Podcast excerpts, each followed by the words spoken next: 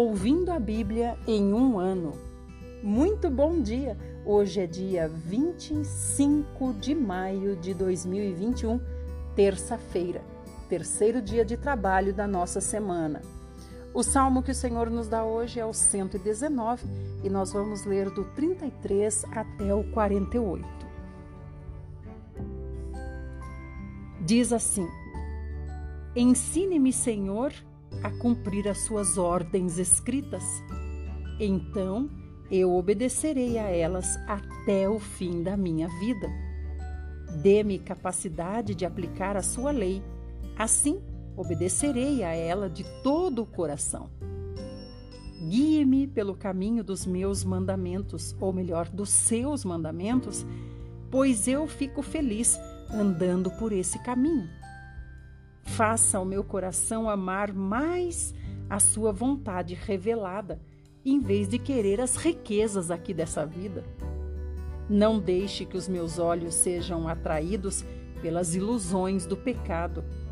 Dê novas forças à minha alma para prosseguir no seu caminho por meio da sua palavra. Cumpra na minha vida a promessa que fez ao seu servo para que eu possa temer o Senhor. Afaste de mim meus caminhos vergonhosos, suas leis são tudo o que desejo na vida. Chego a suspirar de tanta vontade de cumprir as suas instruções. Preserve a minha vida pela sua justiça. Ó Senhor, derrame sobre mim o seu imenso amor e a sua salvação, conforme a sua promessa. Assim, Poderei dar uma resposta adequada às pessoas que me afrontam, porque eu confio na Sua palavra. Não me deixe esquecer as Suas palavras verdadeiras, pois as Suas leis são a minha única esperança. Por isso, obedecerei a Sua lei durante toda a minha vida. Minha vida será alegre e tranquila, porque eu me esforço em cumprir as Suas instruções. Falarei aos reis como a vontade revelada de Deus é importante para mim e não ficarei envergonhado. Amo os seus mandamentos, Senhor. Eles são a minha alegria. Amo os seus mandamentos e levantarei as minhas mãos para eles. Meditarei nas suas ordens escritas e aplicarei cada uma delas à minha vida. Agora vamos para Provérbios 15, 33. O temor do Senhor ensina a sabedoria, e a humildade precede a honra. Vamos para o Evangelho de João 14, a partir do 15. Se vocês me amam, disse Jesus, obedecerão aos meus mandamentos.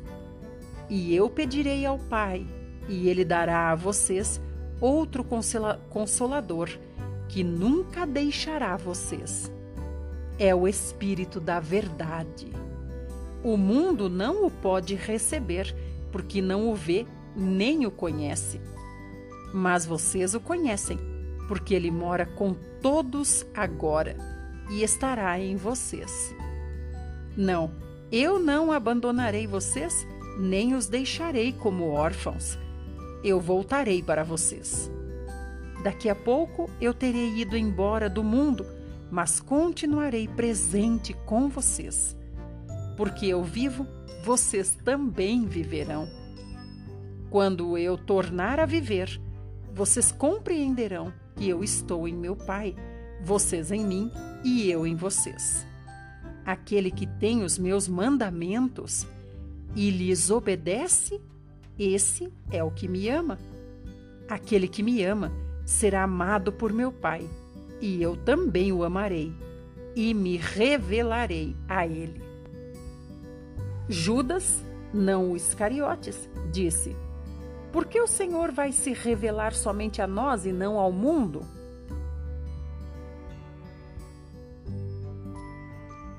Jesus respondeu: Quem me ama guardará a minha palavra o Pai também o amará, e nós haveremos de vir e morar nele. Todo aquele que não me ama não obedece às minhas palavras. E lembrem-se, não sou eu que estou inventando essa resposta para a pergunta de vocês. É a resposta dada pelo Pai que me enviou. Eu digo essas coisas agora, enquanto ainda estou com vocês. Mas quando o Pai enviar o Consolador, o Espírito Santo, que virá em meu nome, ele ensinará todas as coisas a vocês e fará lembrar todas as coisas que eu mesmo tenho dito a vocês. Deixo a paz com vocês e minha paz eu dou a vocês. Não é como a paz que o mundo dá. Portanto, não se aflijam nem tenham medo. Lembrem-se do que eu lhes disse: vou embora, mas voltarei para vocês. Se vocês realmente me amarem, ficarão muito contentes comigo porque agora eu posso ir para o Pai, que é maior do que eu. Eu lhes disse essas coisas antes que elas acontecessem, para que quando acontecerem, vocês creiam. Não tenho muito tempo mais para falar com vocês, porque o príncipe deste mundo está se aproximando. Ele não tem nenhum poder sobre mim, porém, eu farei de espontânea vontade o que o Pai manda, para que o mundo saiba que eu amo o Pai. Levantem-se, vamos sair daqui. Obrigada por estar aqui. Agora nós vamos para o segundo áudio, onde vamos ler segundo Samuel.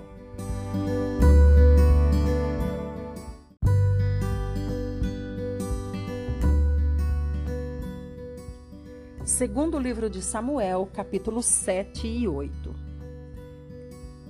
Davi habitava em sua própria casa e o Senhor finalmente concedeu descanso e Israel não tinha mais guerras com as nações vizinhas.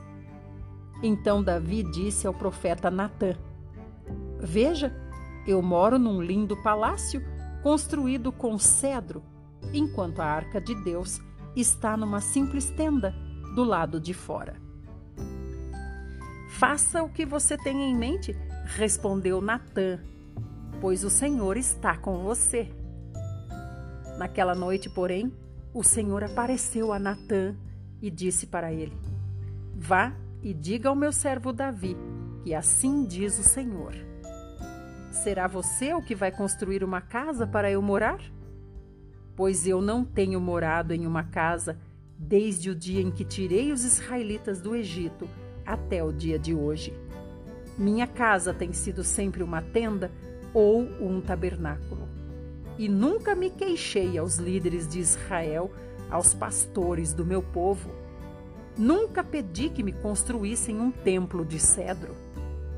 Agora diga ao meu servo Davi: Assim diz o Senhor dos Exércitos: Eu escolhi você para ser o guia do meu povo Israel quando você ainda era um simples pastorzinho de ovelhas. Tenho estado com você por onde você tem andado e tenho destruído os seus inimigos. E o seu nome andará de boca em boca, Davi, de tal forma que você será contado entre os homens mais famosos da terra. Eu escolhi uma terra para Israel, meu povo, terra de onde nunca precisarão mudar-se estarão seguros em suas próprias terras e jamais serão perturbados por nações inimigas, como acontecia no início e tem ocorrido desde o tempo em que os juízes governavam Israel, o meu povo. Não haverá mais guerras contra o seu reino, e os seus filhos governarão essa terra por todas as gerações que hão de vir. E o Senhor declara que ele vai construir uma casa para eles. Uma dinastia de reis. Quando você morrer e descansar com os seus antepassados, escolherei um dos seus filhos para ocupar o trono e farei do reino dele uma fortaleza. O seu filho é que vai construir uma casa em meu nome, e o seu reino permanecerá para sempre. Eu serei para ele pai e ele será o meu filho. Se ele pecar, eu o castigarei com castigo de homens e com açoites de filhos de homens. Mas jamais retirarei dele o meu amor, como aconteceu com Saul, para que você pudesse ser rei. Porém, a sua casa e o seu reino serão firmados para sempre diante de mim, e o seu trono será estabelecido para sempre. Assim, Natã procurou Davi e contou tudo o que o Senhor havia revelado. Então Davi entrou no tabernáculo e sentou-se perante o Senhor e orou assim: Ó Senhor Deus, por que derramou suas bênçãos justamente sobre este seu servo de família tão insignificante? E agora, como se isso não bastasse, ó Senhor Deus, ainda me promete uma, uma família que não terá fim? Essa bondade está longe da compreensão humana, ó Senhor Deus. Pois o Senhor Deus conhece o seu servo e sabe como sou. E o que posso eu dizer? Tudo isso o Senhor faz porque assim prometeu, de acordo com a sua palavra e de acordo com a sua vontade. Quão grande é o Senhor Deus! Não há ninguém como o Senhor nem há outro Deus senão o Senhor, conforme tudo o que temos ouvido dizer. Que outra nação sobre a terra tem recebido tantas bênçãos quanto o seu povo Israel? A única nação na terra que o Senhor, ó Deus, resgatou para dela fazer o seu povo e assim fazer o seu nome conhecido. O Senhor realizou coisas grandes e maravilhosas livrando o seu povo do Egito e dos deuses deles. Livrou o seu povo para que o seu nome fosse glorificado. O Senhor escolheu Israel para ser o seu povo exclusivo e o Senhor se tornou o seu Deus. E agora, Senhor Deus, confirme para sempre a promessa que fez em relação ao seu servo e à sua descendência para que o seu nome seja engrandecido para sempre e todos digam: O Senhor dos Exércitos é Deus de Israel. E a descendência do seu servo se manterá diante do Senhor. Ó Senhor dos Exércitos, Deus de Israel, o Senhor mesmo revelou ao seu servo quando disse: Estabelecerei uma dinastia para você. Essa revelação de sua parte me levou a fazer esta oração. Agora, ó Senhor Deus, o Senhor é Deus. As suas palavras são verdadeiras e a sua promessa é boa para mim. Agora, por sua bondade, sejam cumpridas as suas palavras. Abençoe o seu servo e abençoe a sua família, para que ela continue para sempre diante da sua presença, pois assim prometeu o Senhor Deus. Capítulo 8 Depois disso, Davi derrotou os filisteus e conquistou aquela região e acabou com o poder dos filisteus. Ele também destruiu a terra de Moabe. Depois da destruição, Davi colocou os moabitas em diversas fileiras, usando uma corda para isso. Fez com que eles se deitassem no chão separando dois terços dos homens de cada fileira para serem mortos. Os homens restantes ficaram para servir a Davi e pagar imposto. Davi destruiu também as forças do rei Adadezer, filho de Reob, rei de Zobá, numa batalha na região do rio Eufrates, onde Adadezer tentava restabelecer o seu domínio. Davi prendeu 1.700 homens da cavalaria e 20 mil homens da infantaria. Mandou aleijar todos os cavalos dos carros de guerra, menos aqueles que guardou para si, ou seja, cavalos suficientes para 100 carros. Davi destruiu ainda 22 mil sírios que vieram de Damasco para ajudar o rei Adadezer, rei de Zobá, contra Davi. Davi colocou guardas do seu exército em Damasco. Assim, os sírios de Damasco se tornaram seus servos e pagaram tributo a ele anualmente. E o Senhor ia concedendo vitórias a Davi por onde quer que ele ia. Os escudos de ouro usados pelos oficiais do rei Adadezer foram levados por Davi para Jerusalém. Também levou grande quantidade de bronze das cidades de Betá e de Berotai, que pertenciam a Adadezer. Quando Toi, rei de Amate, ficou sabendo das vitórias de Davi contra o exército de Adadezer, mandou seu filho Jorão salvar, saudar Davi e parabenizar Davi, pois o rei de Amate e Adadezer eram reis inimigos. Toi mandou por meio de Jorão presentes de ouro, prata e bronze. O rei Davi dedicou esses presentes de prata, ouro e bronze ao Senhor, bem como o ouro e a prata que ele havia tomado das nações que conquistara, de Edom, de Moabe, dos Admonitas, dos filisteus, de Amaleque e de Adadezer, filho de Reobe, rei de Zobá. E assim, Davi se tornou ainda mais famoso quando voltou da batalha em que matou 18 mil homens edomitas no Vale do Sal. Em Edom, também colocou guardas do seu exército, obrigando toda a nação de Edom a pagar imposto a Israel. O Senhor estava com Davi e fazia dele um homem vitorioso por onde quer que Davi fosse. Davi foi um rei justo, tratando com igualdade todo o povo de Israel. Joabe, filho de Zeruia, era o comandante do seu exército. Josafá, filho de Ailude, era quem registrava os acontecimentos históricos. Zadok, filho de Aitube, e Aimeleque, filho de Abiatar, eram sacerdotes. Seraías era o secretário particular do rei. Benaia, filho de Joiada, era o comandante da guarda do rei, que comandava os queretitas e os peletitas. E os filhos de Davi eram seus ministros. Vamos até aqui. Amanhã prosseguiremos a partir do capítulo 9. Muito obrigada por sua presença. Essa é a porção da palavra para o dia de hoje. Quero convidar você a participar da gravação desses áudios. Tem sido tão bom. Nós estamos no YouTube todos os dias às seis e meia da manhã. Lá nós lemos e comentamos a Bíblia. Vem para cá para o YouTube. É só procurar por Idelma Ferreira com H. Até lá!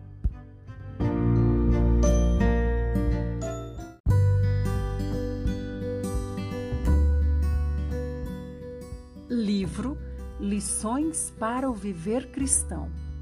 Tema: Submeter-se a Deus em duas coisas. Página 262. A disciplina de Deus. Devemos obedecer a Deus em duas coisas. Uma é obedecer os seus mandamentos, e a outra é obedecer à sua disciplina. Por um lado, devemos obedecer à palavra de Deus, isto é, aos seus mandamentos. Precisamos obedecer todas as suas ordenanças escritas na Bíblia. Por outro lado, devemos submeter-nos ao arranjo de Deus no ambiente. Precisamos obedecer à disciplina de Deus. Muitas vezes, a obediência à palavra de Deus é suficiente.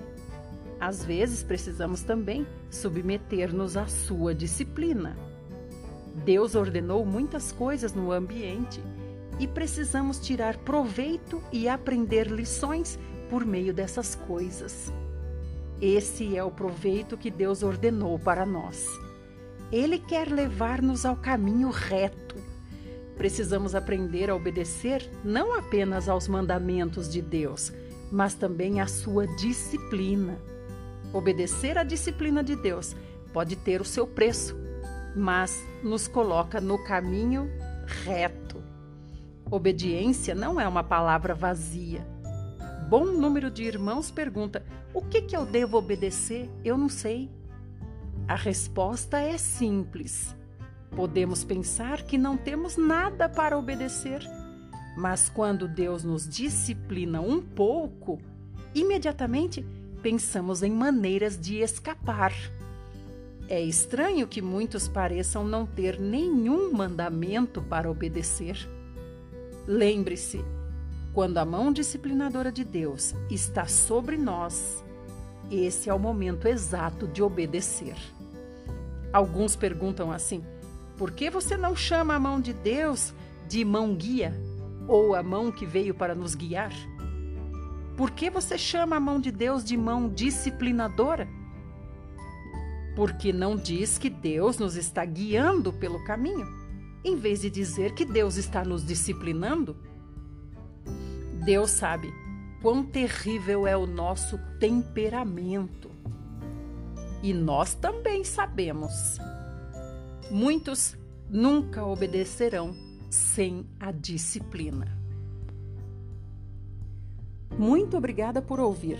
Para participar das gravações dos áudios desses livros de Watchman Nee, é só você ir até o Instagram, procurar por Watchman Nee e todo dia às 6 horas da manhã nós estamos lá juntos gravando. Aleluia, até lá!